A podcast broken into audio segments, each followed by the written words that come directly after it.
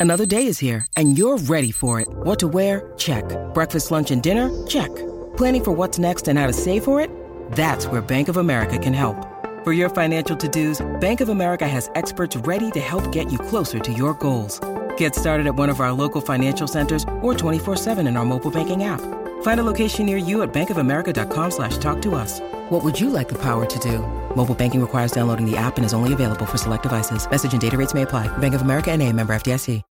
When you need mealtime inspiration, it's worth shopping Kroger, where you'll find over 30,000 mouthwatering choices that excite your inner foodie. And no matter what tasty choice you make, you'll enjoy our everyday low prices, plus extra ways to save, like digital coupons worth over $600 each week. You can also save up to $1 off per gallon at the pump with fuel points. More savings and more inspiring flavors make shopping Kroger worth it every time. Kroger, fresh for everyone. Fuel restrictions apply. This is Adam McKay, and you are listening to Rock and Roll Archaeology. Pantheon Podcasts presents Deeper Digs in Rock, part of the Rock and Roll Archaeology Project. Music, culture, technology, and rock and roll. Now, on with the show. Everybody needs somebody. Hello, Diggers. Christian Swain here, the rock and roll archaeologist, coming to you from the San Francisco headquarters of Pantheon Podcasts, and I need you, you, you. Shout out time. I want to give a big shout out to a couple of our longtime diggers that have been supporting us on Patreon for a while now. Please give it up to Sarah Cody, Kevin Evans, Suzette Rigo, and Anthony Marinaccio. I will be doing more of this. So if you are a Patreon member, keep an ear open on future episodes. If you are not a patron at this point, uh, please uh, check out our Patreon site.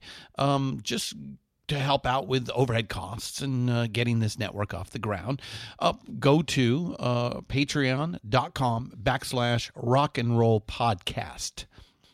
All right, no news uh, this week, but uh, I do have a few friendly reminders. Uh, just a quick rundown on all the rock and roll goodness on the Pantheon Podcasting Network today. Rock and Roll Archaeology, our episodic uh, telling of the entire history of rock and roll. Rock and Roll Librarian Shelley Sorensen breaks down important music bios. Real Rock with the Reverend Andy King, who picks a rockin' movie to have fun with. Art of Rock with Kosh, who interviews the people who make the visual contributions to all of this great music. Miss Pamela's Pajama Party, where the world's most famous groupie tells her stories and exposes us all to many musical secrets. Muses with Shanti and Lynx are Canadian lovelies that will do anything for good rock and roll and tell you all about it. Vinyl Snob with Dave Whitaker breaks down all things going on in the resurgent vinyl record business.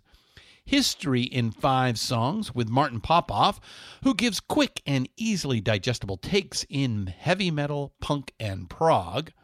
Who Cares About the Rock Hall? with Joe Quazala and Kristen Studdard tearing down and building up the Rock and Roll Hall of Fame.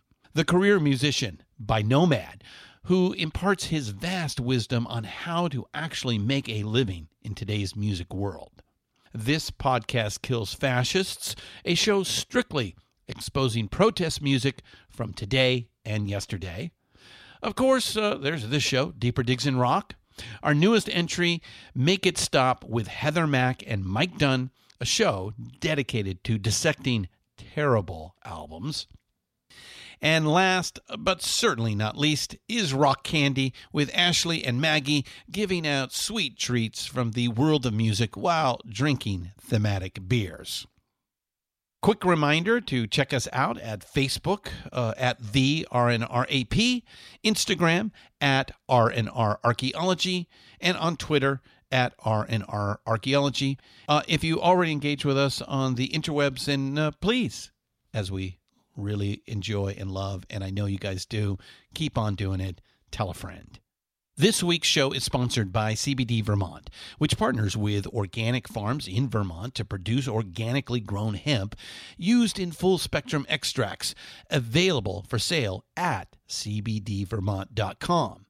Use the code DDIR to get 15% off all of their products.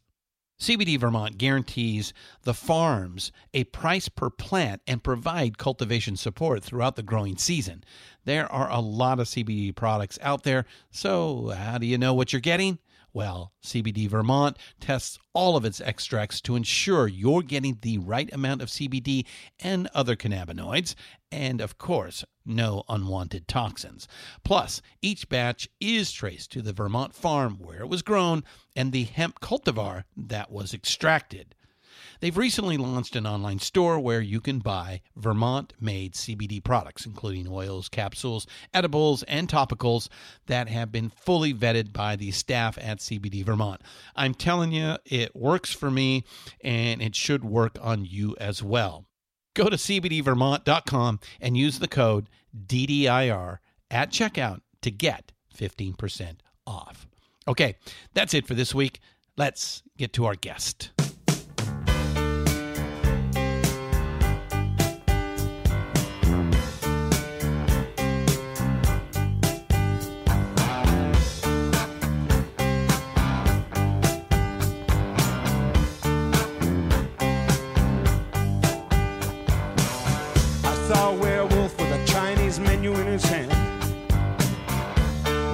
The streets of Soho in the rain. He was looking for the place called Lee Ho Fooks. Gonna get a big dish of beef chow mein. Yes, that's the dry wit and acerbic lyrics of Warren Zevon on full display. I saw a werewolf drinking a pina colada at Trader Vic's. His hair was perfect. That's my favorite line. A song Warren said was a dumb song for smart people. He made a lot of songs, not dumb, but maybe all for smart people. With us today is author C.M. Kushins, who has written Nothing's Bad Luck The Lives of Warren Zevon, an awesome new biography about the once nicknamed Great Offender because of his tight relationship with Jackson Browne. Our guest digs deep into the life of Zevon from early childhood, where he was the product of a Mormon mother and small time gangster Jewish father, uh, to being noticed early on uh, for his musical talents by folks such as Igor Stravinsky. He's picked up early by the aging Everly brothers as a touring man and even worked with both separately after their split in the early 70s. Once he turns his full attention to the LA pop rock scene, he's quickly embraced by Jackson Browne, members of the Eagles, Bonnie Raitt, the entirety of Fleetwood Mac, and Linda Ronstadt, who first puts him on the map when she records his Poor, Poor, Pitiful Me song for her 1978 Simple Dreams album. The same year as Warren's seminal album, Excitable Boy, is released. And where he should have been catapulted into the stratosphere of rock stars, Zevon constantly sabotaged his own career with drugs, alcohol, and the usual rock star excesses, possibly to the point of mental illness. In 1984, he did the rehab trip, and this time it worked for good. Well, at least until life dealt him an irreparable blow. Newly sober, he worked with members of REM and created the band Hindu Love Gods. Uh, throughout the 90s, he began to be recognized as a real musical genius by the general public, as well as an all around rock and roll raconteur most famously with numerous appearances on number one fan David Letterman's late night talk show. In 2002, Zevon was diagnosed with late stage mesothelioma. First, he fell off the wagon after 17 years, and then he got to work on his last album, The Wind. He died on September 7th, 2003, at just 56 years old. The following Grammys saw his last work win five statues, including Song of the Year, Keep Me in Your Heart. Nothing's Bad Luck is C.M. Kushins' first book. But he has been a freelance journalist for 15 years, worked at MTV and the NAACP. He is a musician himself, so let's get to it. Diggers, I give you C.M. Kushins.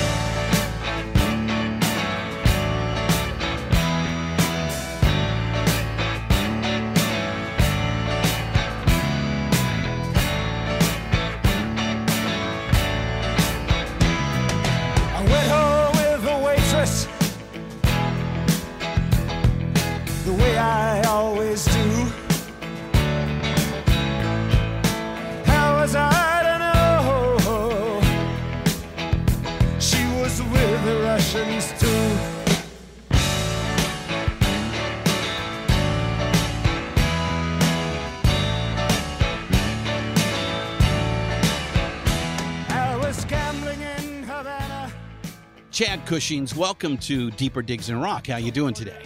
Thank you so much for having me, Christian. I am a fan of the podcast, and I was Oh, looking well, forward thank you very much. for quite a while. Yeah, I'm Well, great. oh, we're lucky to have you here today. It's a it's a big book, uh, a big project to uh, be talking about. So I understand this book was a labor of love for you, and that it took seven years to get together and write.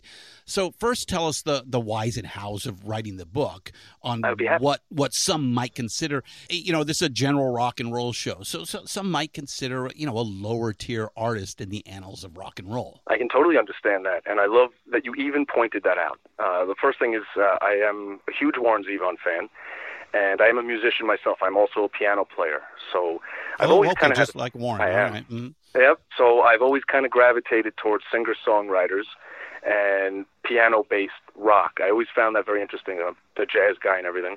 So I fell in love with his music as soon as I started to hear it. But I was late to the party. Uh, I'm trying to think. I became a fan of his probably about 10 years ago. And I suppose because I am a writer and So a after he after he passed away. Unfortunately, yeah. Yeah. I didn't know much about him. Mhm. But all it took was listening to a couple of songs. I knew it was something very, very different and very unique, especially with the lyrics. I was frustrated personally because there really wasn't a lot of material written about his creative process, uh, his instrumentation, and in particular, a lot of the stuff he did in the 80s and 90s when he was self produced. So I was going to write an article on it and pitch it to a magazine, found a bunch of uh, producers and engineers, people who had worked with him who still had contact information. A lot of those guys are still working, you know. And I sent out emails to each one, maybe literally like 15 to 20. And I thought if I have maybe two or three of Warren's old producers who talk with me, I can do a feature story. I have never had it happen where my inbox was everybody saying yes. Right away. Right away, every mm-hmm. email, I'm paraphrasing, but it was all the producers you see in the book. Mm-hmm. They all said working with Warren was amazing. It was a, you know, a life-changing experience. All this awesome stuff, and it became apparent that it was going to be significantly longer than one article. right. so first draft was 600 pages. We had to prune it down. Whoa! Yeah, yeah, Yeah. It's a very dense book.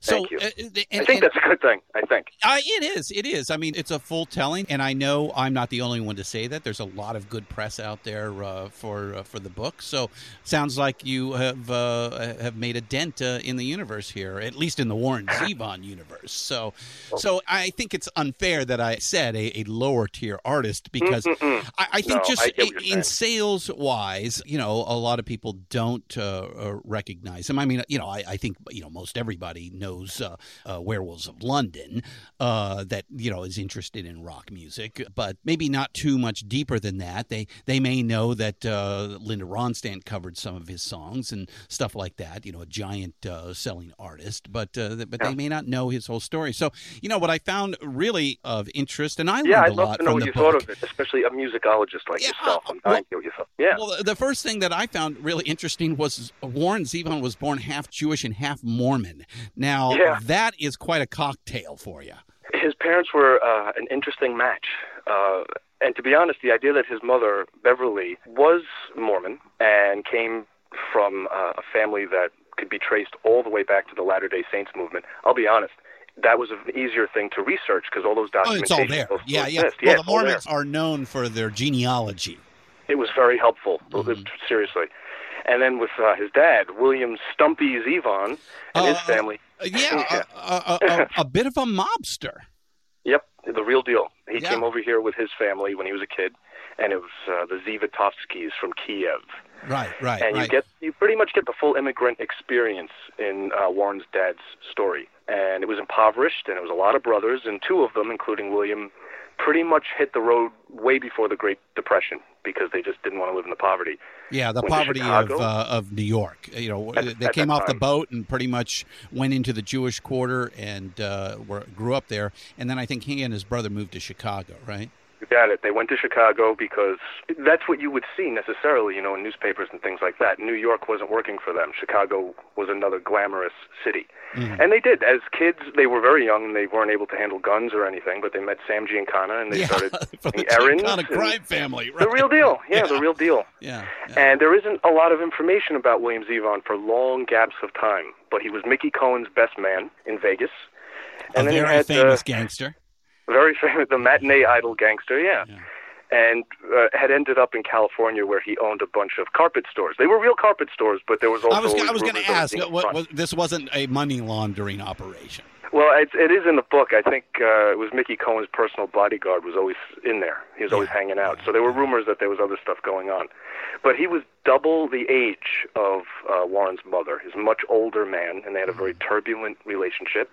But I made it a point of saying, you know, if you look for dichotomy in Warren's life and work, his parents were a very odd pairing to begin with. You know, Yeah, yeah. and I think he got a little bit from both of them if you look at his lyrics. I would think.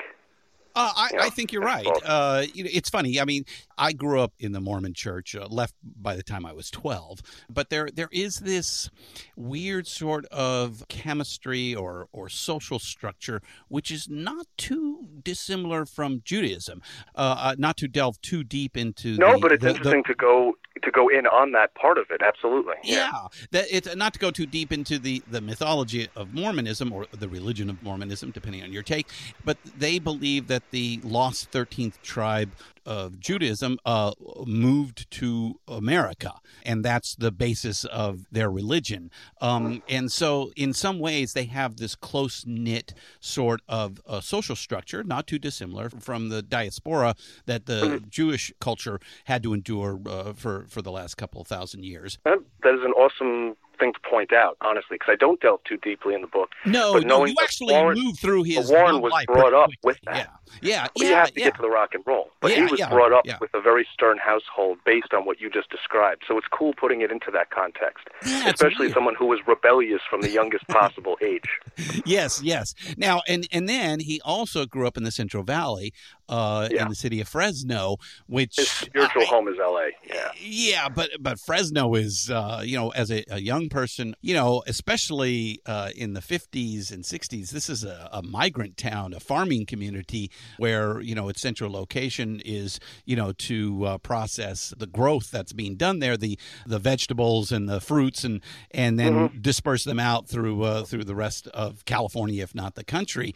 Um, there's not a lot of um, let us say, culture uh, there. Now, I- think he follows his father to Los Angeles, and by 1966, while still in high school, he gets into the music business first as a duo called Lyme and Cybelle, right? Lyme and Cybelle, you got it. Yeah. The one thing I want to add in super quick, and we can go back to this Sure, if you want. sure. There's one major thing that happened during that time period. Mm-hmm. Uh, Warren's parents separated and then got back together multiple times. Right. And Beverly, I think, would usually end up back with her parents in Fresno, where she had met William Zevon. Mm-hmm. But William moved all over the place, and Warren would often bounce between both houses. During at least one stint in junior high school is when his music acumen got picked up by one of his teachers. Ah, Igor Stravinsky. He was able to hang out with Igor Stravinsky a couple of times, him and his protege Robert Craft. Right. Now, Warren was very, very uh, adamant not to say I studied under him. It was more discussion, but it stayed with him his entire entire life. Seeing this amazing composer who had lost none of his intelligence, taking him seriously, but also having a mansion in Hollywood to be able to merge those two things. And I think that that atmosphere stayed with Warren his whole life, the composer who gets to live in Hollywood. Because he still was a bit of that for his entire life. I think that that was totally a life changing experience for him. And that was before he went on to high school and was really into music at that point. So that was the dream he was chasing, was what Igor Stravinsky showed him in, in his career path. I believe so. The success, uh, you know, the prestige of getting to be this great composer and yet still having this Hollywood mansion. It, it diffused so much of that imagery to him, I think. Because it never really went away. He downplayed his classical ambitions, but throughout his entire life, there were Stravinsky and Beethoven biographies all over his apartments, so it never went away. Interesting, interesting. Um, eh, do you know why Stravinsky took an interest in him? Sure, I couldn't find the name of the teacher, unfortunately, but it was one of the band teachers that Warren had, and Warren was in the you know band So class. o- obviously he had innate talent from a young age. Uh, I believe think- he was a prodigy. Yeah, He- yeah. I know his father would tell everybody that his son was a you know a, a genius musician.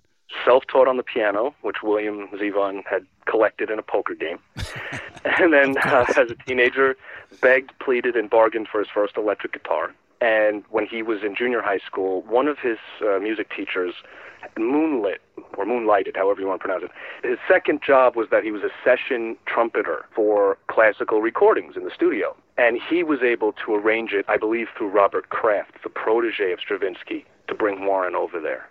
So he was brought over as a prodigy kid to be taken seriously. And even Craft wrote about it in his own memoirs later on, which I thought was uh, amazing that he remembered meeting someone so young. Yeah, I'm sure they probably met lots of quote unquote prodigies uh, at Exactly. that time. Uh, but then uh, Warren's kind of stood out. So Yeah, So- precocious to say the least.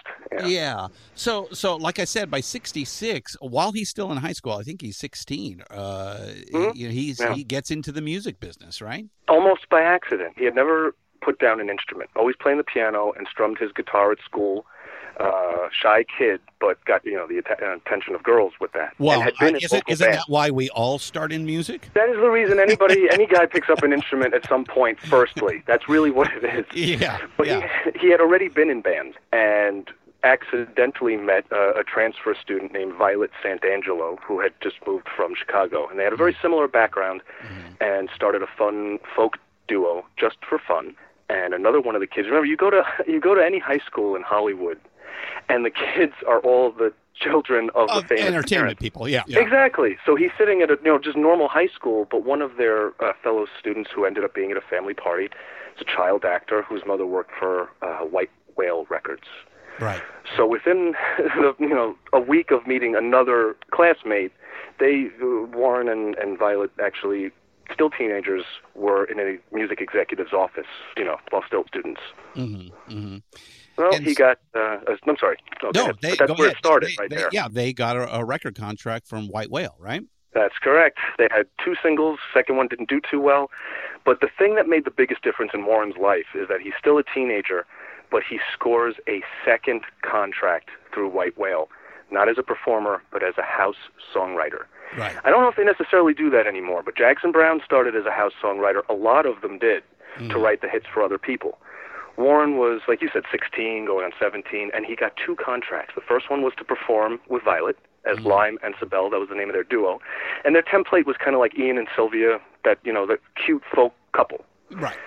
But his second contract for Ishmael Music was the one I think probably meant the most to him because writing was always the big, big, big passion, and that was that contract was just for him. And he knew that from a, from an early age that uh, I believe being so, a yeah. writer is where he wanted to go. Uh, let's talk a little bit about uh, that first song. I, I believe it's called "Follow Me." Follow Me was the first thing of his that ever got recorded. Yeah, he wrote that with Violet. They did write it together, but he, well, it, it, in the book I go into it a little bit more. One of the things that I think Warren fought for was the credit as sole writer, and he always tried to push the compositions he had written himself. But she and he wrote the first few things together until he broke off.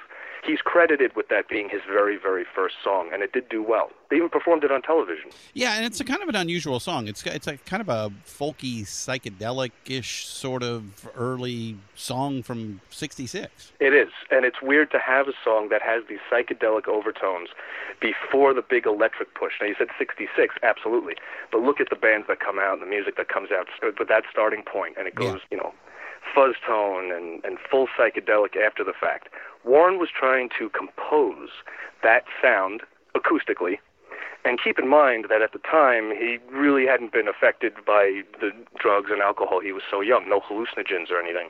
He knew how to make that type of music without any other kind of influence, and it was the first thing that he ever recorded. So it's important. It's, it's great that you pointed that one out too. So now i he um, begins to dive in into the, the music business in the latter half of the 1960s. Uh, I think uh, he uh, befriends some of uh, the quote unquote famous m- uh, musicians at the time, which, you know, uh, a lot of people don't recognize. This was all just a big club. There wasn't a lot of money in it. It was just what everybody wanted to do and hang out and not have a real job. Um, people, there was a lot of that, and know, a lot of word of mouth, too. Yeah, yeah. And that's the interesting thing that starts at this point and then really begins to grow as, as we get into the 70s and, and he becomes more well known is the contemporaries around him recognize that he's somebody to pay attention to, right? That started almost immediately. And it's awesome that you pointed that out.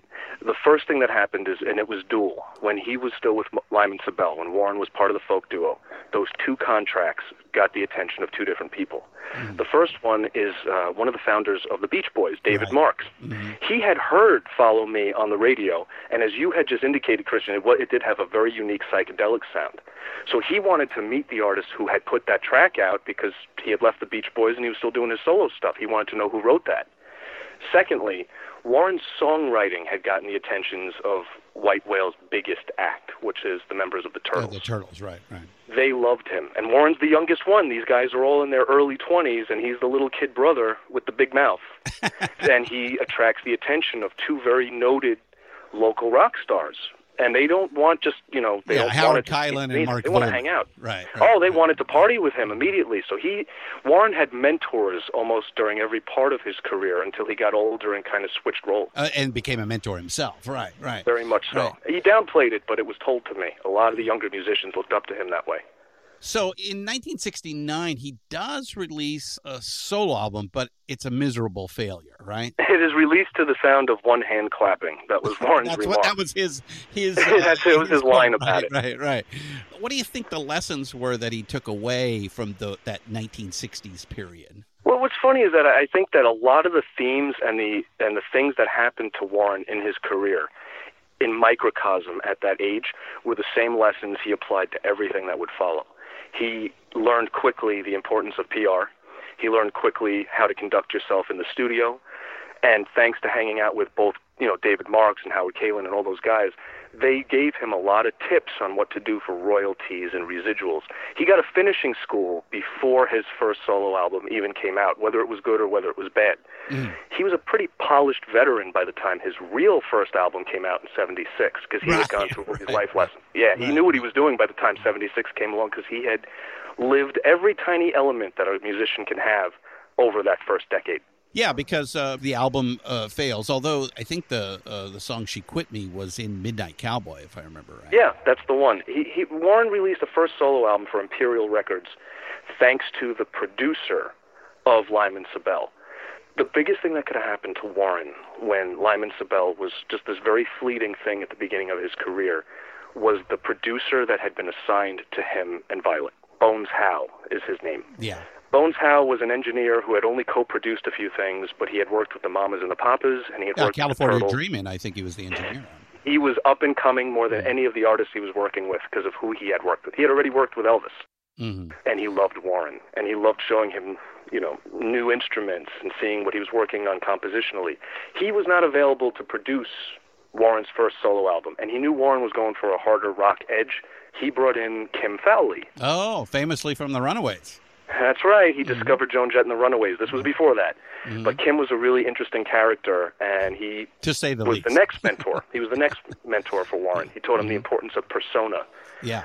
But he walked off uh, the album, wanted Dead or Alive, and told Warren to finish it himself. And I think it's funny you said, what lessons did he learn? That was the biggest one. Wow. Warren would spend the next 20 years of his life fighting for the autonomy that he got with that first album, even though it was a dud and he used those lessons much much better later when he when he got to do it again. Interesting. Okay. All right. I get that.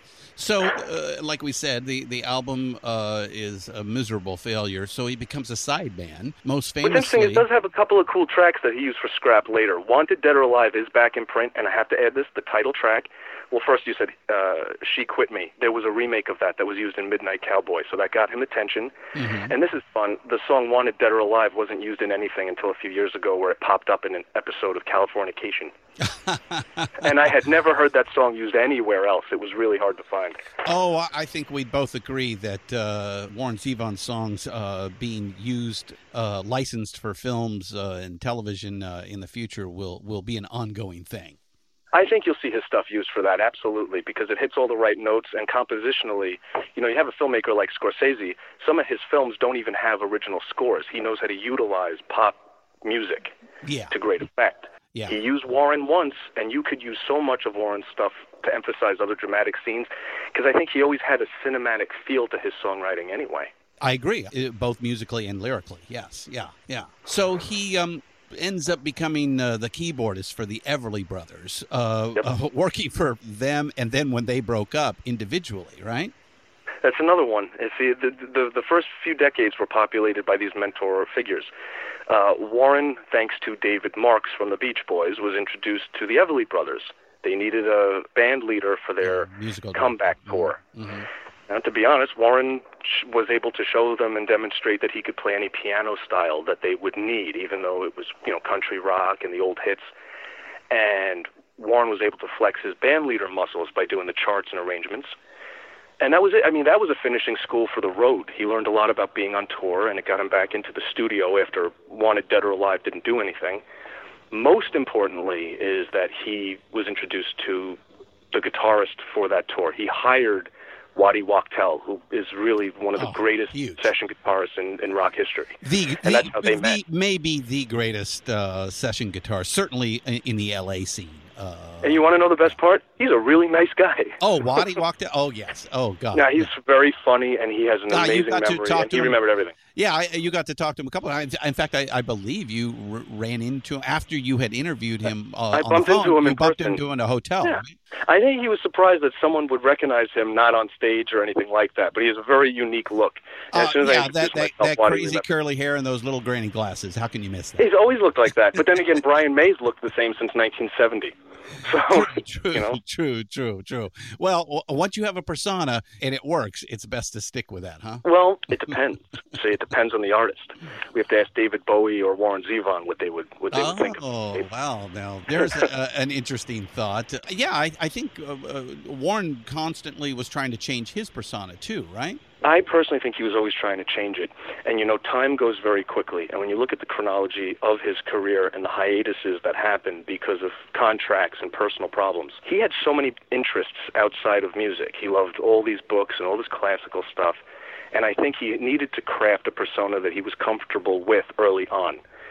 So, you know, once he becomes friends with Jackson Browne, I know we'll get to that and, and how he got with Elektra Asylum, all of that, he had a persona which was like this Graham Greene, film noir kind of troubadour character, almost like a Hoagy Carmichael, but for a modern era, for very LA. Yeah.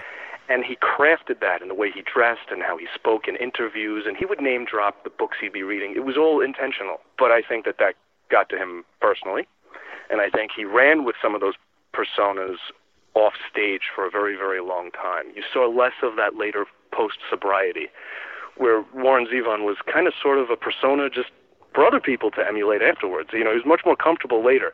But he went through all these little stages, especially in the late 70s and 80s, where you see, and you look at the original criticism and the reviews, and a lot of people were scratching their heads saying, what happened to the, the last Warren Zevon we saw with the last tour? Well, you know, famously, th- this is the uh, the Alice Cooper situation, where uh, you know the character takes over the man, Yes. which is supposed to remain on stage, and uh, you know all kinds of horrible things begin to uh, to occur in the real life. Whereas you mentioned David Bowie, who every couple of years would completely and utterly kill off the persona and create a new, a completely new uh, persona. So maybe maybe that was a better way to survive the uh, the entertainment business than to actually become and indulge yourself into this raconteur, uh, piano playing, hard drinking, hard living, noir type uh, character that he invented, huh? Absolutely. I think he was happier once he didn't have to live up to it. But you know, once Warren was more of a cult figure and did a lot of solo touring in the smaller venues, but the very tight set list, great music, in you know late '80s and into the '90s. Uh, he didn't necessarily have a persona at that point per se. It was just Warren. But yeah. it was just it was just Warren. It was mm-hmm. this playful, almost curmudgeonly elder statesman of rock who kind of was very sly about it, and he wouldn't have to tell you the details of all the crap he had been through. He just kind of wore it, as, you know, the way that he would talk and the way he would do his banter. He just seemed so much more comfortable being that version of himself later on. Whether or not there was an audience or whether or not there were the big contracts with it, that was the persona that kind of stuck, and I think that's why the music got so much. Me personally, I think the music got much more personal. I think it got more focused and almost more spiritual at that point. I think um, you know we we all grow into ourselves, uh, maybe at different rates, and perhaps uh, you know obviously he had gotten sober, and we'll get into that, and that certainly helps. Uh, and you know w- once you you have proven yourself a few times, and uh, you know you you can look back and say, wow, I, I've had some success. I have a catalog to to depend on. Um, I have recognition. I have friends. I have contemporaries and peers that respect me. Um, maybe you get more comfortable with yourself. Uh, and, I, and, I, think it's obvious that early on he wasn't comfortable with himself. I don't think he was comfortable with himself at all, and I think that he revealed a lot of that, not only in the lyrics of the music at the time, but also in interviews he would give. You can tell so much about. I guess I guess it would be any artist, but I was focused, you know, for the first time on one artist and reading what they had to say. If you look at what he is saying and not saying in interviews, what is purposely left out of it is almost just as important as what's there.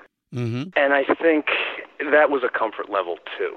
I don't know if that necessarily would answer it, but I think he was more open to talking about things during a certain time of his life and career, and he would be more guarded later. Gotcha, gotcha. So by 1975, um, after working with the Everly Brothers and others, it, it, sounds like he had it with L.A., and he, he moves to Spain, uh, working in a bar, but he comes up with his first truly great song, Roland the Headless Thompson Gunner. I think it definitely reinvigorated his his love of songwriting at a low point. He had written some great material before leaving, but nothing came of it.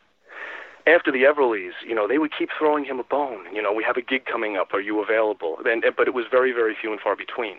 He had done uh, very expensive demos to be shopped, but nothing came of that. But he had a wealth of material. He and his wife Crystal at the time they went to Ireland Mm-hmm. Uh, well, I'm sorry, it was Spain. I'm sorry, Spain, the Irish bar. And he wrote Roland the Headless Thompson Gunner with the bar owner, who was a real mercenary. I think that when Warren would have a hiatus in between projects, when there was a gap, is when he would write the best material. That particular incident's crucial because he had time on his hands to refine stuff.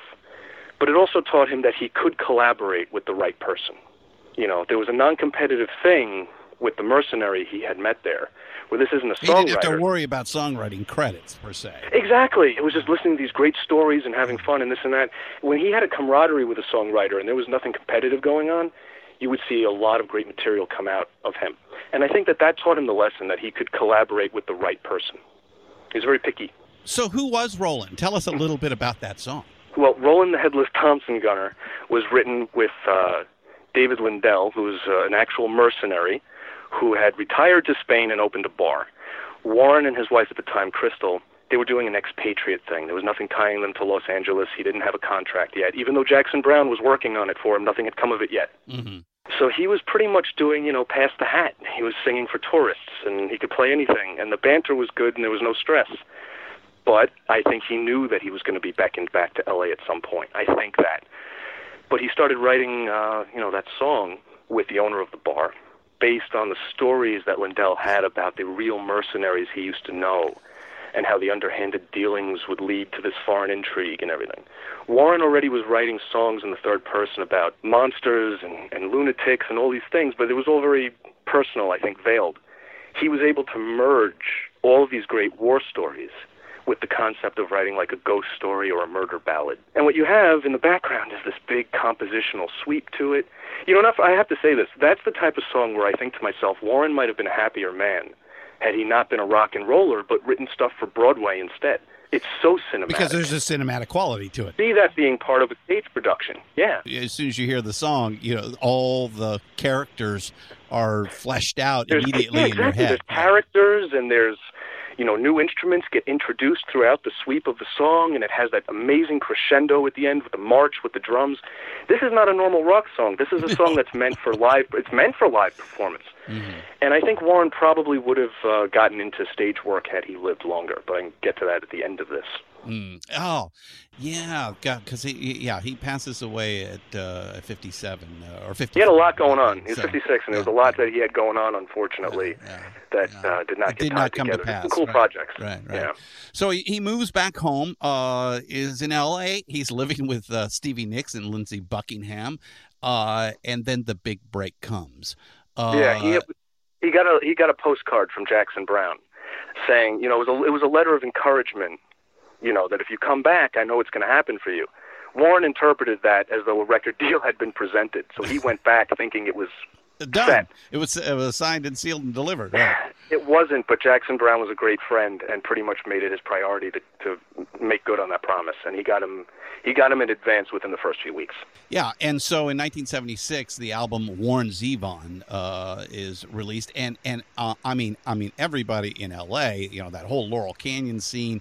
You know uh, we're talking Jackson Browne, the Eagles, Beach Boys, and of course Linda Brown, or, uh, Linda Ronstadt are are on this uh, this album, right? They all knew him, and most of them were label mates. Jackson Browne uh, was very heavily affiliated with Elektra Asylum. That was his label.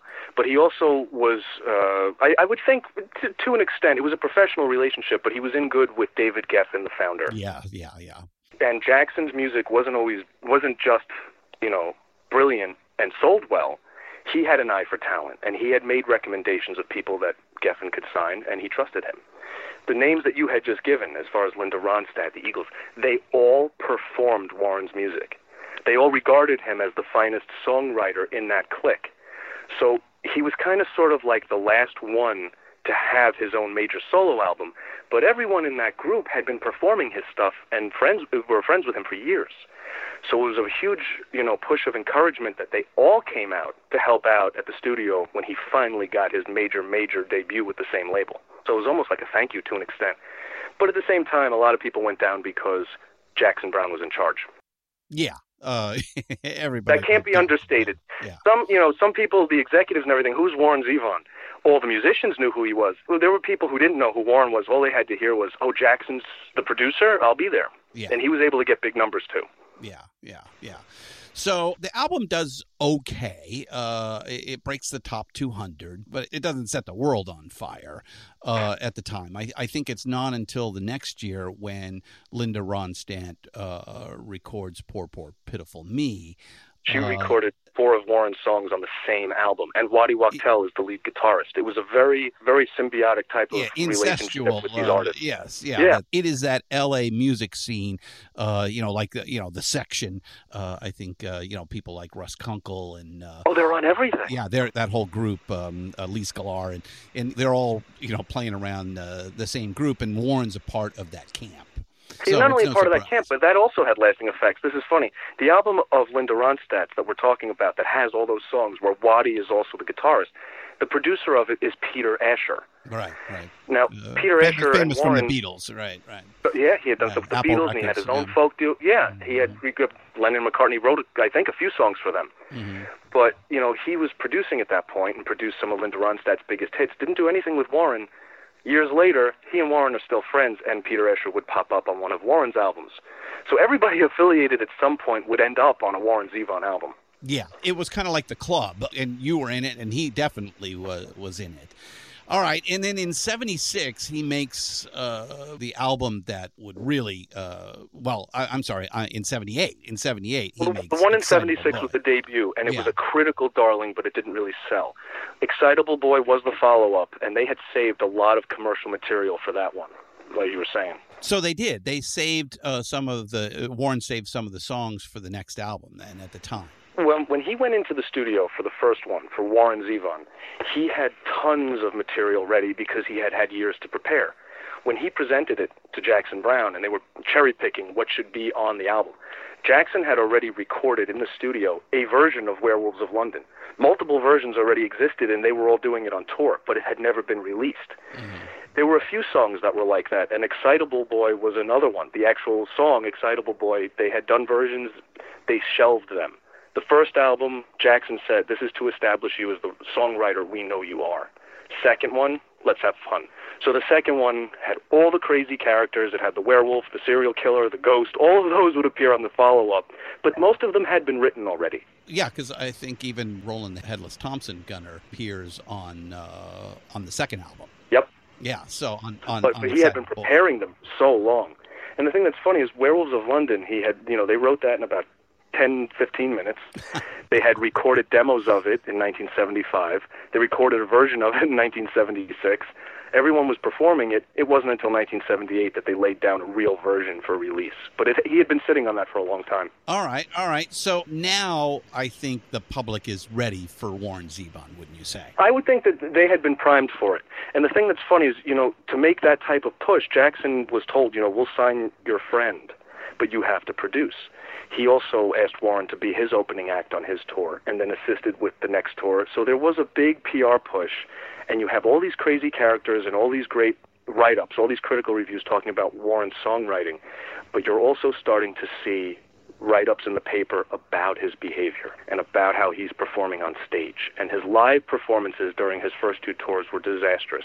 So there's a lot of anticipation for Excitable Boy, but at the same time, that persona thing was kind of already installed, and it was only the second album. So it was taking over his life uh, along with the drugs and drink. Unfortunately, at that, it was very early on in his career that that was at its worst. And it was around Excitable Boy that it, it started to maybe take hold. It's why Jackson co-produced instead of completely produced Excitable Boy and then only popped up on a few tracks on the third album. They all stayed friends, but a lot of people didn't want to sever relationships by working with Warren all the time.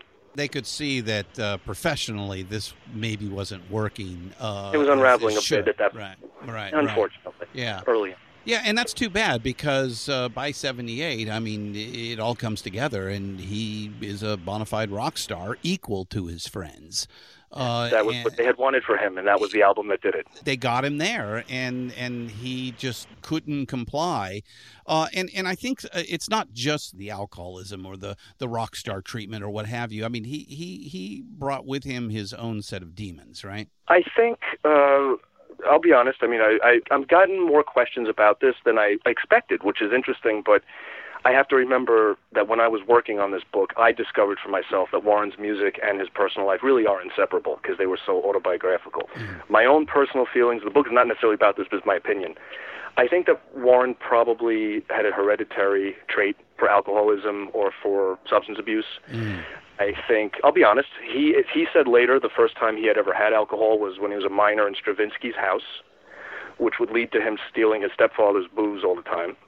And like we had said already, at the age of 16, 17, he was already being introduced to rock stars who were a few years older and loved taking him under their wing.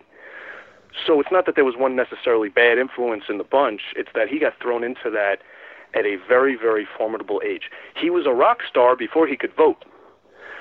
So, Yeah. and you have these cool guys driving you around in their convertibles. Their songs are on the radio, and then yours comes up next. They said, "Do you want to go to the Troubadour with us?" And there's LSD, and there's pot, and there's, you know, he's under 20 years old. I think that those examples were set for him before his career even started. so he just naturally falls into it uh, without Naturally is the it- it- it's yeah. almost like the uh, you know the proverbial uh, uh, college basketball star that gets the two hundred million dollar contract uh, with the NBA team and doesn't know what to do with it, burns through it all, uh, and uh, ends up uh, burning out before reaching exactly his full it. potential. It's the same age. Yeah. Warren didn't finish high school or go to college, and I think that that was something that always bothered him. I think that that was an underlying thing that's that was there. But he used his his ambition and the opportunity to get out of the house at a very young age. But yeah, think about the age that he was. You just nailed it. That's the same age as those players when they're at their most, I guess, maybe emotionally vulnerable, or uh, there's a certain amount of immaturity over what decisions need to be made at that point. Yeah, Warren was a prodigy, but at the same time, I don't think he expected to have the opportunities he did at the age he did. Yeah. and you know, Well, his dad bought him a, you know, his dad bought him a Stingray, You're driving around in Hollywood at that age. Why would you want to go back to school? you know, right? No, uh, and you know you're you are living the life, and maybe uh, while you had a lot of great musical role models, you, you maybe didn't have a lot of great life role models to help you manage uh, these these situations in all fairness, it's not to point fingers. These were all really great guys who cared about him. Yeah. Remember, Warren was the same age as the guys that were buying the albums by the artists he was friends with. Yeah. Very impressionable. Yeah. Doesn't matter who you are. At 18 years old, you're going to be impressionable. Yeah. And I think that that probably started it. And I think the idea that Warren's literary heroes, his literary heroes were champions of that. He loved, you know, as he got a little bit older, Hunter Thompson. We were talking about Hunter Thompson. Thompson was pretty much a proponent for that type of living, for good or for ill, and he was a fabulous writer. And yeah, Rolling Stone writer. Uh, uh, it was champion. Know, yeah, know, Fear and Loathing Las Vegas, Hell's Angel, and yeah, uh, and so it was all there. You know, uh, since you brought up Hunter S. Thompson, you know, uh, yeah. God, Godfather of uh, of Gonzo journalism, you know, which is the you're living the what you're writing about at the time. Uh, you That's are a great engaging. way of putting it. Warren was kind of a Gonzo songwriter. I think yeah, that that was. A, yeah. I've never necessarily used that term, but what you just said, I think that's why he was drawn to even meeting Hunter. I think he recognized that in his writing too. I think you're right. Yeah. Oh, maybe this is how you do it. You actually uh, you know, uh, are these characters that you write about. You go out and live that life, and then you have the experience and the knowledge and wherewithal to authentically write about it. I would agree with that 100%. And I think um, it's funny that you brought that up, especially when it comes to Thompson, because you have to remember that Warren was friends with all these writers who, who shared that ideal, and, and, and he was fascinated with the writer's creative process, even more so than a rock musician's. Yeah, but remember, in fact, he, he had a nickname, uh, F. Scott Fitzon. Fitzevon. There you go. Right. Even he and Hunter Thompson had the same heroes. He was a fan of Hunter's, and they became friends. But both of them, when they were kids, wanted to write their own version of The Great Gatsby. Yeah. So they, you know, Fitzgerald was a template, and Hemingway was a template, and most rock stars don't use those yeah. as templates. His that buddies, whole, that whole lost generation. Uh, yeah, uh, but I mean, yeah, Warren's this rock, you know, is this young rock star. Anything he wants is at his disposal because he's a rock star. But when he goes home, his literary influences kind of sort of champion the same behavior in a different way. Yeah. Yeah, yeah. Well, yeah, only, I, I, would probably add there. William S. Burroughs in there as well. Absolutely, and that and that name's been thrown out too. Absolutely, that's those were all on his bookshelf yeah, for years. Yeah, yeah, yeah. And another great point to explore is uh, Zevon's uh, collaborations musically with book authors like Hunter S. Thompson and William Gibson. Uh, famously wrote uh, Neuromancer. Well, he was inspired by Gibson. But yeah, Neuromancer was a huge, huge, huge influence on one of his later albums, Transverse City. But it's funny, you know, you and I were talking even before this started about yeah, uh, our, our little green room discussion. Yeah, yeah. yeah was, I love that you brought up My Rides Here, his second to last album, where mm-hmm. almost every song his co-writer is not necessarily a musician, but it's a famous writer. He, he handpicked that. That is a trend that goes way, way, way back. He first collaborated with Thomas McGuane, another famous novelist, back in 1981, I want to say, 80, 81. That was the first time he collaborated with a novelist. Again, I don't know this, but I would think he was maybe a tad more open to that type of collaboration because it was a writer and not a competitive musician. Mm-hmm. He got more and more comfortable. But that was the first time he wrote something with another actual author. And I think that that experience was positive enough where he would do that periodically leading up to his second to last album, where it's a concept album and it's him writing with all his favorite writers. Yeah, yeah. All right, slowly so, building towards that. So by 1982, the album "The Envoy," which was yeah. critically panned and unfortunately charted, uh, yeah. Z- Zevon is a mess. I'd say you know music uh, was changing greatly by 1982, um, but it seems like he just put it all on his own shoulders. He did. Uh, he had had to be, to be blunt about it. He had had a lot of friends who were also his professional cohorts. That that they they were the same people. And after he had had uh, an intervention and had been in rehab a couple of times, he tr- I believe Warren really did try and make that push. But people forget that this is a disease; it's not a choice, and that was yeah. something I learned very heavily yes. writing this for all, those, mm-hmm. all that time. Mm-hmm. Uh, by that point, he had gotten a little overambitious with that album and was not paying too much attention to what was going on at his label. You know, the Eagles had disbanded, and a bunch of uh, his musical guys were on their own tours and their own albums. Waddy was on tour with someone else. Jackson Browne had had two or three albums come out during that whole time period. Warren was on his own with that one. So he got accused of self-indulgence, but the truth of the matter is that it's actually a beautiful album that pretty much got him cut from the label because it didn't sell. Uh, so you, you mentioned the intervention. Um, I Yeah. mean, he, uh, by this time, his have to uh, talk about it. I know. yeah, it's, it's he- actually pretty crucial. Yeah, because I mean, his life is is just a huge mess at, at this point. I mean, his his drug taking, uh, alcoholism is uh, is legendary. He's not Keith Richards. He can't uh, maintain. He really has uh, well, but then again, who is Keith Richards? Um, uh, Which is something that it sounds like he would say. yeah, and You know? uh, uh, and so an intervention occurs. Uh, let's talk a little bit about that. He had had an intervention, which was one of the first major ones with a celebrity in uh, the summer of 78. And his wife at the time, uh, Crystal, had had to do a lot of research to find an experimental hospital that offered something new. Nothing else worked. He eventually did go into AA, but he had attempted it first years before and it didn't take. Nothing did. And it wasn't so much that his friends and family were concerned that he was throwing his career away, it's that they thought they were going to find him dead Right, right, right. at that point. And remember, he was his heroes included Jim Morrison, and his friends included Jim Belushi. So it's actually very believable that that could have happened to him. Oh, of course, of course. You know. yeah, as it did And- to them. Yeah. Mm-hmm. He had had it. They they had staged an intervention, and there were some big names in the room, and his family and friends. But it really symbolized maybe the first push towards sobriety, as opposed to being the sobriety. It would take a few more years for that to hold. He was in and out of rehab a number of times, and then, like with anyone who I spoke to who wanted to remain anonymous, the truth of the matter is that he got sober when he was ready to do it by himself. Well, that's I think what happens to most people. Uh, Yeah. it, it is a choice that that you have to make. Nobody can do it for you. Uh, you Five have years to get later, to that he was point. able to really try. Yeah, yeah, and because it was between uh, the Envoy and and the next album, it's five years. Um, It's and five years. yeah, we'll talk about the next album in a second, but I do I, I do want to talk about the the song on uh, the album called "The Envoy." Please. It's right, it's really interesting. Tell us the story about that. The song itself. Yes. He Warren every once in a while would drop these sly little comments about how he was this monster James Bond fan. yeah. Always. And you know, Ian Fleming was on his shelf and he was a huge Connery fan and he would always he would make little Vale 007 references in interviews and things like that. And he did it up until his death. When he was dying, he said, "I just want to live long enough to see the next Bond movie." So that always carried over as a theme. The cover of the previous album, Bad Luck Streak and Dancing Streak, the the, the actual album cover um, in Dancing School, excuse me. On the cover, it's actually an homage to like a 007 type of uh, matinee poster with Connery surrounded by women. They went for that style.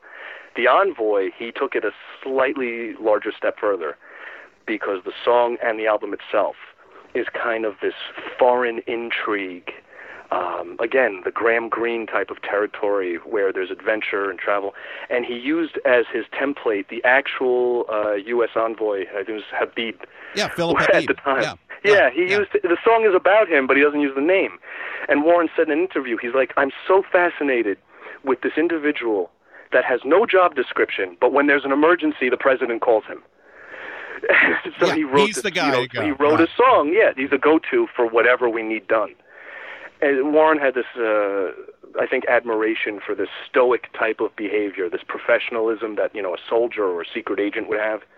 It sounds funny, but he was very cinematic in his creative process, and I think he wrote that song about the actual, you know, the actual envoy at the time who was in all the headlines. But it was also that he was kind of drilling it home that he was trying to walk that line himself. It sounds vague, but in interviews he actually hinted at that, that there was a, like a stoicism and a professionalism to just being able to problem solve. Mm-hmm, mm-hmm, Even his most off the wall subject matter in his songs, you get deep enough, they're all autobiographical. Yeah, so he's writing what he knows. Exactly. exactly. Always.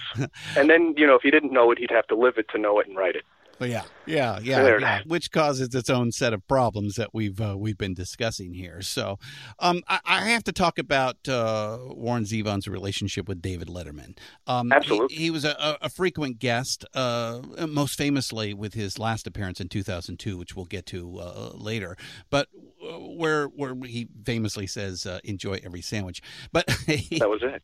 That was the that was the appearance. He, he was there a ton of times, and he also ended up being uh, taking Paul's spot when Paul was out, right? Well, it's interesting. Dave David Letterman was in his very very first season on NBC. All right, not knowing that he would be in, you know, end up on the air for what 25, 30 years. No, and was yeah, he, very just- he had been fired the year before from the morning show, uh, Exactly, doing, doing yeah. basically the same act, and uh, you know took it to this after Johnny period, this twelve thirty at night, which was at the time was a dead zone, uh, and turns this into a giant success that we all know and love now. But well, he uh, but, you populated know, it with these really cool, iconoclastic type of guests to Yeah. separate it from the Tonight Show. And Warren Zevon was his personal choice as a musical guest. He, you know, Dave's sense of humor. He was already an actual fan. He'd listened to Warren at home. Let's get him on the show. And Warren's first appearance was on you know, Dave's show in the first season. Exactly 20 years later, Warren's final appearance on television ever is on Dave's second show. Yeah. 20th anniversary of their friendship yeah. but they got along very, very well on that first appearance. And if you, you know, you can watch it. It's on. You can find those clips online. Oh, he, he's very- a great guest. I mean, he inhabits uh, himself and uh, Oh, yeah, the is a banter great foil. between them is so natural. Yeah. You know, I think that you can tell when you see them that there's a mutual respect and a shared sense of humor that comes across any time they were together. Even when Warren didn't have a contract or his album would be selling poorly, Dave was the consistent mainstream television venue that would always ask him to come on. So as a Warren Zevon fan, we're very lucky because we have clips of him performing songs that wouldn't exist anywhere else, thanks to Dave. And when Warren was dying, uh, Letterman cleared the entire uh, episode for him. He had only done that for one other guest, the vice president, and Warren was on for the whole show. But Yeah, you could, hour, and yeah. oh, and not to skip over it, David Letterman's idea uh, to get Warren to fill in for Paul Shaffer back in the mid '90s when Shaffer was uh, on vacation filming the Blues Brothers sequel. Yeah. He hadn't, yeah, and Warren hadn't been a band leader since the Everlys, and he picked it up like it was nothing. He did it again. He could read all the charts, write everything from you know in his head. Yeah. But uh, Paul Shaffer commented on that later. It was it was amazing watching him do that. I bet. I bet. All right. So by 87, he's cleaned up. And I think the second half of his life uh, begins. That's really it. Uh, and he's His back second with a- life. Yeah, yeah, Second Life with another great album, Sentimental Hygiene. Uh, and uh, again, a lot of famous buddies helping out. Anchored this time by the guys from REM Peter Buck, Mike Mills, and Bill Berry. It's such a strong album because of that lineup, man. Uh, yeah, Warren Warren hadn't had an album in five years, and I don't want to give a super long-winded answer, but I'll fill in the gap because so much important stuff happened, and this really wasn't documented too much. When the Envoy tanked, Warren didn't even have a home, to be honest. He had been living with his girlfriend at the time. The house was in her name. So, with no contract and divorced and losing the girlfriend, Warren moved to the East Coast and was living with his girlfriend at the time, Anita Gevinson. Now, she's awesome, but she was with Warren during his, his, his probably his worst stage. Mm-hmm. He found out while living in Philadelphia that he had been dropped by Elektra Asylum in the you know the news briefs column of Rolling Stone and went off the deep end. And there was really no there was there was nothing on the horizon at the time. And the thing that's amazing is that nobody really knew this, but he was still writing songs while living at that apartment in bad shape. And he was going to be dropped by his management and this is interesting. He didn't know any of this was going on. This is all, you know, in L.A. and, and everything because he's not answering his calls, he's not answering letters. And a gentleman named Andy Slater, who I probably, if there was any person in this book I related to the most, probably be Andy. Andy was in his 20s and worked for the management team for Irving Azoff's management, Frontline. And when he heard that they were going to cut Warren, he said, "Why would we cut the most talented artist that we have?" And they pretty much looked at Andy and said, "All right, you want him? He's yours." and his first client as manager was cleaning up Warren and getting him a new contract. Andy was young and was friends with the guys from REM and pretty much convinced Warren to do some awesome demos with this younger band. And those are the demos that got him his comeback. Yeah, and it worked great. Great Uh, stuff. Yeah, yeah, great yeah, stuff. yeah. So, So now- energetic, sounds yeah. so much better immediately. Oh, and they also had a side project called Hindu Love Gods. which wasn't supposed to be a project. yeah, in order to warm up for those sessions, the guys from REM, they and and Warren, they all knew blues tracks. And the number one song at the time was Prince's uh, Raspberry, Beret. yeah, They- which is a great cover version. Yeah. It's It's a great version. Yeah, Warren is Warren is not drinking or doing drugs at the time. The guys from REM they have beer while they're there, and they all go crazy. And he's with you know these just past college age, and they had extra studio time, so they they just covered all these awesome blues tracks. The tapes were rolling, but was never meant to do anything. It wasn't until a few years later when Warren unfortunately needed another record contract that they were able to use those original tapes with REM as a as like a, a chip, a bargaining chip. But it's still a great album. And it worked. Uh, and, Yeah, sounds and, great. uh, yeah, and I think by '87, you know, I mean, let's face it, REM is like huge uh, at that They time. they exploded right after recording with him. Yeah. it's a perfect group to uh, to be working with uh, right then. So uh, you know, kudos to uh, Peter Buck Andy. and uh, Mike Andy did a great job and Andy, Andy putting that and I was together. Yeah, by a lot of yeah, yeah, yeah, So you yeah. have REM as the backup band for this album. So really quick, the name of Warren's you know, unofficial comeback album was Sentimental Hygiene. Yeah. When he was in Philadelphia and things were going very, very poorly, he finally called his cousin in New York, his older cousin Sanford, whose wife worked for drug rehabilitation. He took the train up to New York. They sat down with him. He hadn't seen his family in years, and they got him into a, a very strict program uh, in Minnesota, I believe. I double checked but it was very difficult and Warren did not have another drink for 17 years when he was when he was with Andy Slater he got clean sober moved back to LA they shopped the demos and he had an album within that first year That's that's awesome. So. And it also helped that his old buddy Martin Scorsese used Werewolves of London in The Color of Money in 86 and that helped them put pen to paper to sign him. He Of got course. back on the charts with his biggest hit 10 years yeah, earlier yeah, a, a second life. But Uh, eight years earlier, yeah. yeah, yeah, yeah. Which we know uh, works really well uh, in the in the uh, the cultural zeitgeist. Yeah, people who don't know have a Warren. Zevon, Yeah, yeah. the people who don't know Warren Zevon know Tom Cruise dancing around with a pool cue to the song. Even if you don't know how to play pool, there's every idiot at some point has had a bet going in a pool hall, and that's what's playing on the jukebox when you know they when they play. Yeah, yeah, yeah, yeah. That'll pump you up for sure. Yeah. All right. So, um, how do you think the public misses most of Warren Zevon's career, but all of his contemporaries and even his heroes get him? Was he was he just too smart for the general rock and roll public? A few people have actually used that exact expression to describe him. He was too smart for his own good. He was too smart for radio. I think one of the things that's interesting is, you know, Warren would have these hiatuses without without a record contract or without a new album. But when he was signed, it is very unfortunate, but he was on these smaller labels where he'd write these great albums, but they wouldn't have any of the same distribution that he had had with Elektra Asylum or with Virgin when he did Sentimental Hygiene. So he was putting out stuff, and it wasn't getting on the radio, and not enough people were seeing it in the stores. And if he wasn't on tour or on television, it would be very easy to forget about him, unfortunately. But he had a loyal fan base that would always come out to see him or look for his stuff.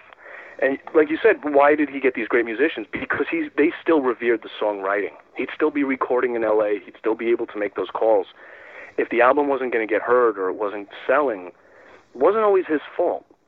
But he took it just as seriously, and the people who who believed in him as a songwriter, they never went away. He was still able to get great names on those albums, even though, you know, anyone who wasn't already a fan was going to have a tough time, you know, seeing it come out.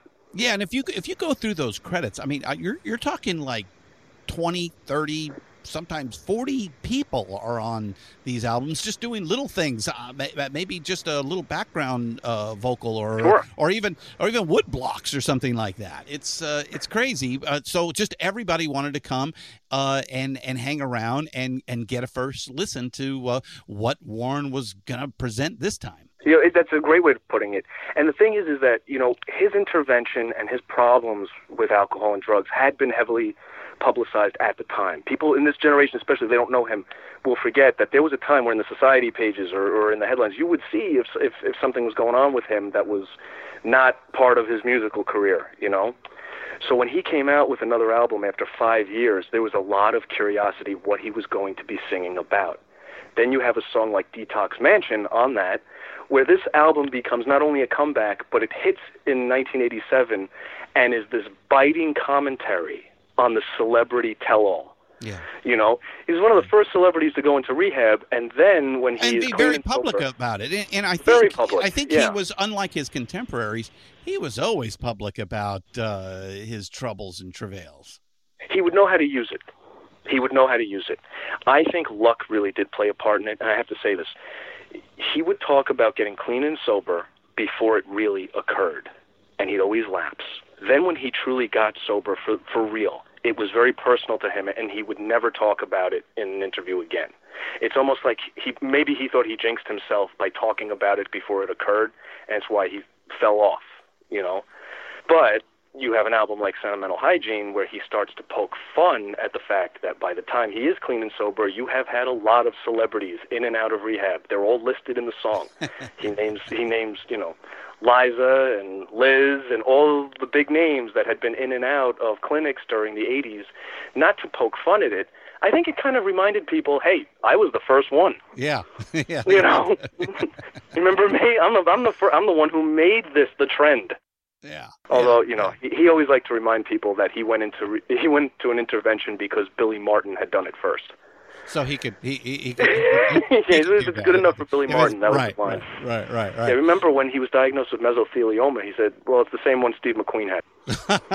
Always name dropping his favorites. You know, All right, so we, we, we get to uh, the second half of his career. He's sober and he's making great records, but can't afford to tour with the needed instrumentation to really sell these songs live. That went out the window. Tragic. He did two albums for Virgin Records. Andy Slater was was able to get him signed as one of the the actually you know, this is so crucial. I hope the Rock and Roll Hall of Fame listens to this stuff because there's so many firsts with Warren that people mm. forget. Mm. He was the first American artist signed to Virgin when they were making their big push in the 80s for you know the music the big music division Right, right. And there was a huge PR push and they gave I think a I think tremendous when, when when Richard Branson owned the company. Yeah, correct. Yeah, Yeah, this is 87. This is when it was still a relatively new name if you were a record shopper. You hadn't seen that label before, but there's a lot of money behind it. Yeah. So Warren's the first U.S. artist that's signed, and they don't really know how to market him 100%. Having REM is huge. The idea that there was a fan base almost 10 years ago, they want to play to that a little bit, but they also have to make them hip. So there's a lot of rock tracks on that, and a couple of music videos, which you wouldn't expect coming from Warren Zevon. He had done some promos before. Now you have uh, an extended dub cut of one of his songs that's made into a dance remix, and he's dancing with George Clinton, and all kinds of weird things that you didn't expect to see from Warren Zevon in the 80s.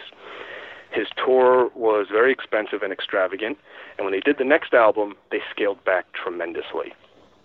But I still think that Sentimental Hygiene was great because it would have been great even without the 30 cameos. It was just a solid list of songs. So he, he then makes a concept album, Transverse City, uh, which is inspired by the great book, which which nowadays is is considered like a prophetic book of the world we live in, uh, this information society. Uh, you know, this computer driven, data driven surveillance uh, economy that we live in called Neuromancer by William Gibson, right? Not only that, you nailed it. You have to realize Warren was always reading and had numerous books with him on tour. He loved this cyberpunk genre at the time and was and was heavily into Gibson's work. And that had a huge effect on him. And you remember he did the two albums for Virgin. So we have Sentimental Hygiene, which is loaded with his commentary about being sober and, and, and, and restarting. And then what I said is with Transverse City, he's inspired by Gibson, like you had said, by Neuromancer, this futuristic, uh, dystopian image of, of what the future is going to be. As soon as he lets out this deep breath, I'm sober, I'm clean, and I'm healthy, he looks around and he does not like what he sees.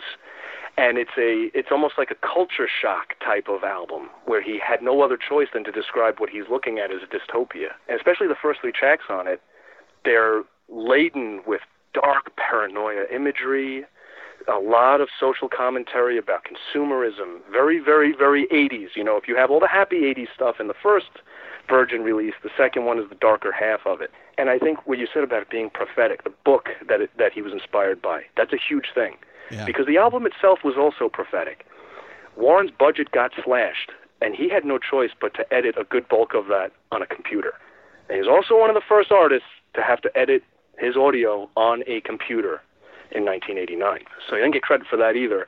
But out of necessity, and also thanks to uh, his uh, his buddy, road manager at the time and engineer Duncan Aldrich, who was a tech wizard, Warren started learning home production on that album, complete autonomy. But he loved the futuristic elements of editing on the computer, and I think that spilled over into the album too.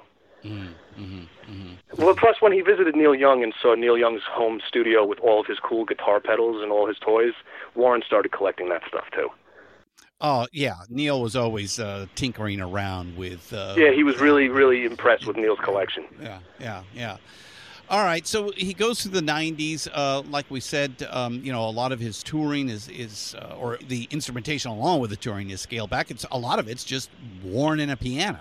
Yeah, it, he had no choice. I think one of the things that's fascinating, if if if if you're a fan or if you read the book and all of a sudden you want to see physically the difference between the two, Warren had to continue to sing the songs that his fans would expect from a set list. You know, he'd mix it up and he had a big songbook, but there'd have to be favorites in there, especially stuff that he knew were great for live performance. Depending upon how his album was doing at the time or which label he's signed with and what the budget's going to be, you had bands that would back him, you'd have cameo appearances, and then you would have a lot of tours in the 90s where it's Warren, his guitar, a piano, and pedals and in order to do that, he had to transpose the keys on a lot of his songs. He'd have to learn to rearrange them for different instruments. What are you going to do when this was meant for harmonies and there's only me? He was forced to get very, very, very creative, and only a real composer would be able to do that with an, with an entire songbook. He had to do that. If you were to go online and you look up him performing uh, "Play It All Night Long" in 1982, and then you watch, you know, somebody's camera of filming him in 2002. Different instrument, different voicing, different key. He he had to keep evolving because uh, he was really, really a modern troubadour by the end. Or as he said, you know, as he told people, I'm I'm heavy metal folk. you know, I love that description too. That's good. That's good. The uh, only one he hated was adult contemporary. That was the only one he didn't like. the the only musical stuff. Oh, that oh him being called adult contemporary. Yeah. Yeah, I can use real language on this show, right? Oh fuck yeah. no, you were good. You know what he said to the audience. It's in the book when he made the adult contemporary charts. He goes, "Let me tell you what that is." Easy fucking listening. you know, in his deep baritone, you hear that. He doesn't sound very happy. Yeah, yeah, yeah. All right, in 2000, he he makes another great album, "Life Will Kill You." Uh, and since we we said prophetic, this is rather prophetic, and by now it is. Yeah, the, the, last three albums are very much about mortality. They yeah, are. Yeah, but it wasn't intentional. Like he knew it, because he's feeling good as things are beginning to go great. He's getting recognition now. I think the the public is starting to understand him. You know, he's got uh, uh, uh almost thirty years of uh, of the business behind him. Everything seems like it's all going to come up roses from now on. Well, he was definitely working his way towards a happy existence, I would say. You know, as far as his personal relationships, I don't have to get into that too much. You know, he had been in and out of those, but having gotten sober, he had made amends with and reconnected with almost everybody from before his kids and his ex and his you know his parents all of that he took a lot of time in order to do that and i think to be honest i mean financially he had these bad times but not being on the road all the time and not having the crunching deadlines during that period, I think he took a lot of time for himself to do those things first and foremost. You know, he was in AA, and that played a tremendous part in his daily regimen during all of these albums. When Transverse City did not do well, he lost uh, another label. And in the 90s, remember we talked about Hindu Love Gods, that was used as a bargaining chip to get him signed to the Giant label great albums on that, but no, um, very yeah, little. Which was Irving Azoff's label at the time. Yeah, and that was his manager, so of mm course he was going to be signed there. mm But there's nothing you can do if the albums aren't selling, and I don't think it was anyone's necess- necessarily their, their fault. So after three albums, Lawrence cut again. Yeah. So he's facing nine, 1996, going you know going into 1996. He's not signed to anyone, and he does not tour as nearly as much. And the word retired erroneously pops up in in the news if his name is mentioned. What people don't realize is that he had built his home studio by that point and had been recording songs for five years and just didn't sell them to anyone yeah, yet. Yeah. Mm-hmm. So he bumps into Jackson Browne, who and they hadn't talked in a while. And I had put this in the book. Jackson talked about it later. It was a different type of Warren that he encountered. You know, I'm paraphrasing, but he had said, you know, I wanted to help Warren in the 70s because I knew how much talent he had and, and what he had been through. When he saw him again years later and Warren wasn't signed, it was a very different scenario. It's like he is clean and sober. He is really trying, and the songs are amazing. What what can I do for him this time? And he presented them to a great guy named Danny Goldberg. Oh, Uh, Danny Bolt Goldberg's uh, comes up awesome. over and over again. In, uh, in, I am a very, very yeah. big fan of him personally. His interviews Oh. were amazing, and uh, he's a really great guy. And he has worked with like the who's who of of rock and roll. Oh, he started, you know, he, in his 20s he worked for Zeppelin. Then he's Yeah. Nirvana's manager. Finally, you know, he starts Artemis Records. Jackson Browne gives him the demos, and Danny Goldberg cannot wait to sign Warren to get his new album. And it's more, it's more folk, it's more folk rock. But any time you had said this, Christian, anytime there was a hiatus in between, the material would be really strong. Warren had five years to write great material, so when he does his first album for Danny, Life Will Kill You, every song is great. Yeah. They're polished by the time he finally lays them down. And he had recorded the vocals at his kitchen table, so it didn't take too much work. you know, Well, in 2002, he receives a death sentence of mesothelioma, which is lung cancer, uh, usually usually form. caused by asbestos. Yep. Uh, which is weird. And you know, luckily, very quickly, he makes two last albums. Uh, My Rides Here, and this is the one with all the the songs are written in collaboration with non musical writers. Yeah, and well, the reason that that came about, uh, I think, is because during the '90s, during this big hiatus, Warren had—I don't know if it was intentional or not. I feel it probably was—he had distanced himself from a lot of what he might perceive to be bad influences. The rock and roll community, at that point, a lot of people had cleaned up from drinking and drugs anyway, but he didn't necessarily run in those circles all the time. You find this interesting thing where he had become friends with the crime writer Carl Hiaasen. Hiaasen had used Warren's uh, one of his characters in a book is a Warren Zevon fan. So Warren goes to book soup, waits online with everyone else when Carl Hiaasen is there, and thanks him in person. Thank you for putting my music in your book. they became great friends, and Carl uh, was a member of the Rock Bottom Remainders, this little rock band made up of best-selling authors who were hobbyist musicians. None of them say that they're very good, but they would play charity events. And Warren came. They asked him. He said, "Yeah, I'll play with you guys." So you have these big names like Stephen King and Dave Barry and Carl Hiaasen and Mitch Albom and these best-selling Amy Tan, this who's who of American writers, and they're all nervous because Warren Zevon's coming in to whip them into shape. and they all became great friends. And he he played the Miami Book Fair with them and everything. So the next album in rotation was utilizing all of these great literary buddies that he had. So he they collaborated with him on that album, and I think that that, that you know it's funny. Early in his career, you're saying about how the self-titled Warren Zevon and then Excitable Boy are populated with this who's who of great rock musicians. Well, at the very end of his career, you have the symmetry right there. His second to last album before he passes is a who's who of authors. The other group he revered. There it is. So it's a Yeah. bookend. You know. So on October 30th, 2002, uh, he has a poignant hour, the entire show with David Letterman. Um, It's, an incredible It's, it's sublime. Um, what are your thoughts on, on, on that last appearance? you know he he um he and Letterman had remained friends for so long at that point. Their friendship was 20 years old when that happened, and Warren made it very public that he was ill. You know, you had said how he used PR when he Yeah. went into rehab in the 70s. He had told his wife Crystal to put out a press release, and it seems like why would you want the attention?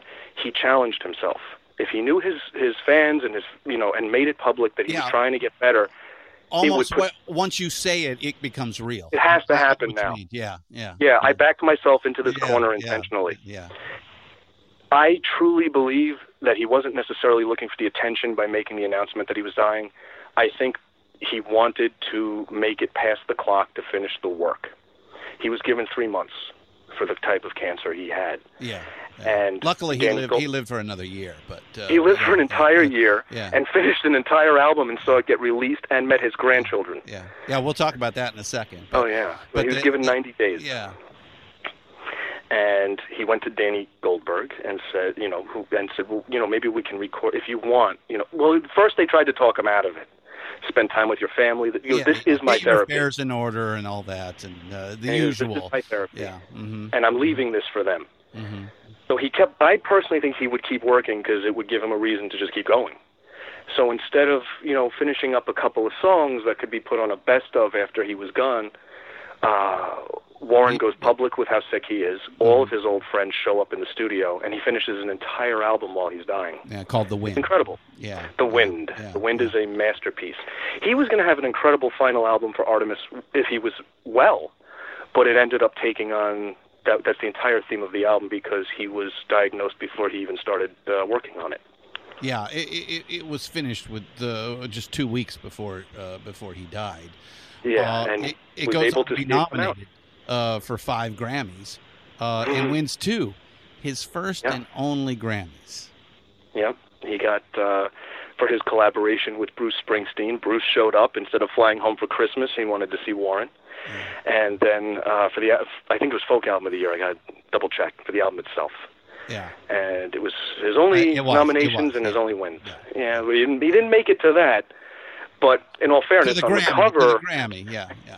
On the cover of his first album, Warren Zevon, the spotlight behind him is he was standing outside the Grammy Awards when that photo was taken because he wasn't invited. it all makes sense to me. A fitting Yeah. end. A fitting Yeah. end. Uh, to But that last album is incredible, and for anybody who wants to go back and look, it's got you know Jackson's on it, Henley's on it, Tom Petty showed up, Bruce Springsteen showed up. They all wanted to see him, and not for nothing, uh, Bob Dylan couldn't make it, but performed Warren's songs in his own concerts that entire duration. He put him into his set list because he knew his, his friend was dying. Mm. And Johnny Depp had offered to be on the album, but had to go filming instead. Mm. But had offered to be on that album. A lot of people wanted to be there with Warren for the end. So we're we're getting to the end here, and I, I gotta I gotta ask: Is do you think he's one of those guys who, as time goes on, becomes larger through the mythology? Oh my God, it's coming right now, Christian. it's Yeah. coming. I'm being very serious. That's not a grandiose statement. Warren was going to have a comeback if he was alive anyway. And all you have to do is look at Johnny Cash playing at the Viper Room before he passed away to see that Warren's style, the way he wrote, and again, that persona would definitely have attracted a new generation of singer-songwriters who would have, I think, viewed him as the elder statesman, you know, of rock and roll. He had that persona. All the younger people that worked with him loved working with him. Jackson started his own label after Artemis went under. You know Warren would have been signed to that and would have been doing podcasts with Jackson. Yeah. He always embraced technology. He would have embraced social media. He went into chat rooms to see what people were saying about him. he would have embraced it. And I have to add this, he was working on a musical when he died. And if you think about the completion of a musical by Warren Zevon and the fact that Bruce Springsteen was just on Broadway, there's every reason to believe that if Warren wrote a really funny, intelligent musical, it would have hit around the same time as the producers and Spamalot and that big revival. He was going to have a resurgence of interest one way or the other. It just happened in the saddest way. Yeah, had he not passed away, he, he, he would be 72 this year. So there was He still plenty of life going on. Absolutely. He would Bob Dylan is never going to stop. And Warren recorded his final song on his final album while he was on the couch with Last Few Breaths. So that's an artist that wouldn't have stopped either. Yeah, yeah, yeah. All right. After seven years of dedicating your life to this project, what's next for you, Chad? Am I allowed to tell you? Sure. I started working on my next book uh, the week after I finally completed this one. I wanted to keep the momentum going. And, you know, I'll be honest, Warren is a personal hero, uh, so I have to be more objective in who I write about. But I have a lot of rock heroes who represent different things to me. So I'm about a well, I'm not going to tell you how much, but I am I'm about a year into my Yeah, biography. we, we don't we don't need any uh, George R. R. Martin uh, let's not do that. don't, Let's not don't ever turn out to be what they're supposed to be. No, I don't want anyone to finish it for me, but I am excited uh, that I'm working on a biography of John Bonham. oh, okay, all right, So all right. uh, it be Ah, into, the, into the hammer of the gods. All right, You got right, it, man. Right, right. So that'll right. be DiCapo in. Uh, Well, I uh, guess you'll be talking to Danny uh, Goldberg again then. if I wanted to. Let me tell you. Well, Danny uh, has said that he would be willing to to talk with me, and he's actually on his book tour with his Kurt Cobain book, which is magnificent. If you get a chance, that book was great. Yeah. He wrote a memoir about working with Kurt. I think we'll be talking uh, talking with him uh, here shortly. So Well, tell him I said hi. He's awesome. Big fan of his. Chad Kushins, thanks so much for spending time with us today on Deeper Digs in Rock. Christian, thank you for making so much time for me. This was a really, really fun conversation, and this is why I was looking forward to it so much. If I leave you, it doesn't mean I love you any less. Keep me in your heart for a while. When you get up in the morning and you see that crazy sun, keep me in your heart for a while. There's a train leaving nightly called when all is said and done. Keep me in your heart for a while.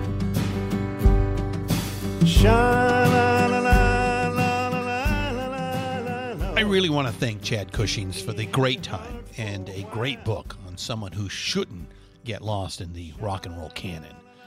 Mr. Warren Zevon was a fearless artist, and like many fearless artists, he lived an unconventional life.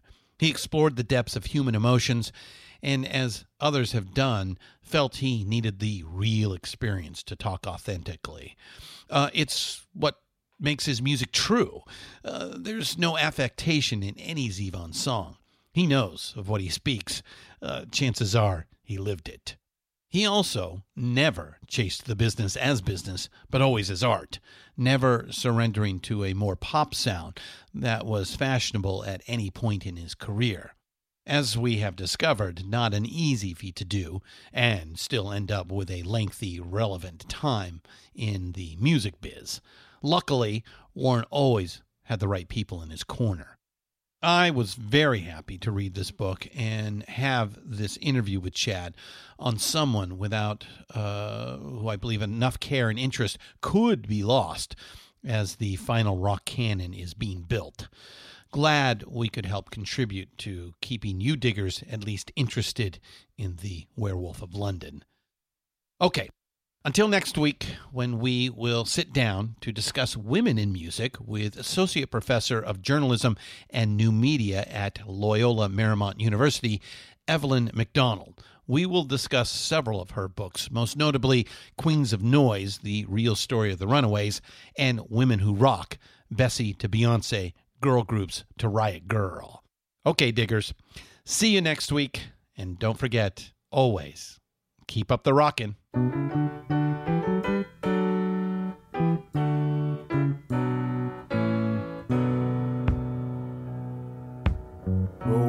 was a warrior from the land of the midnight sun with a Thompson gun for hire, fighting to be done. The deal was made in Denmark on a dark and stormy day, so he set out for Biafra to join the bloody fray.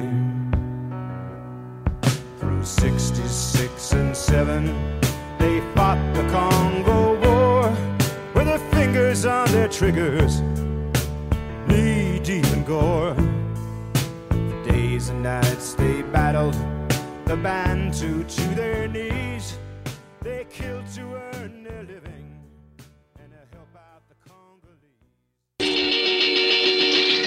Looking for ways to help right the wrongs of social injustice? Oxfam America works with people in more than 90 countries to save lives, develop long term solutions to poverty, and campaign for social change. And we do it with the help of our friends in the music world. The Beatles were Oxfam supporters back in the day, so were the Stones. And through the years, musicians and music fans have helped Oxfam push hard to work for a just world without poverty. Folks like Radiohead, Coldplay, Pearl Jam, DJ Shadow, and many, many more have encouraged their fans to join the effort. You can too. Go to oxfamamerica.org to learn how you can help. Deeper Digs in Rocks, produced and hosted by Christian Swain. All sound design and incidental music by Busy Signal Studios. Find all of our shows, notes, social, and links at www.pantheonpodcast.com or wherever you listen to great podcasts. All songs can be found for purchase on iTunes, Spotify, or Google Play. Please purchase these great and important tracks. Find us on Facebook at the RNRAP. We are on Instagram at RNR Archaeology. Tweet us at R and R Archaeology.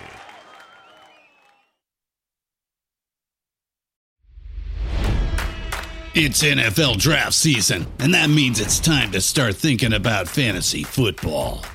FantasyPoints.com features industry leading experts and prognosticators using proprietary hand charted data to help you score more fantasy points. FantasyPoints.com is the place to go for whatever kind of fantasy football you play. Whether you play fantasy football, daily fantasy sports, or do a little bit of everything, Fantasy Points has the meticulously researched content to guide you to victory.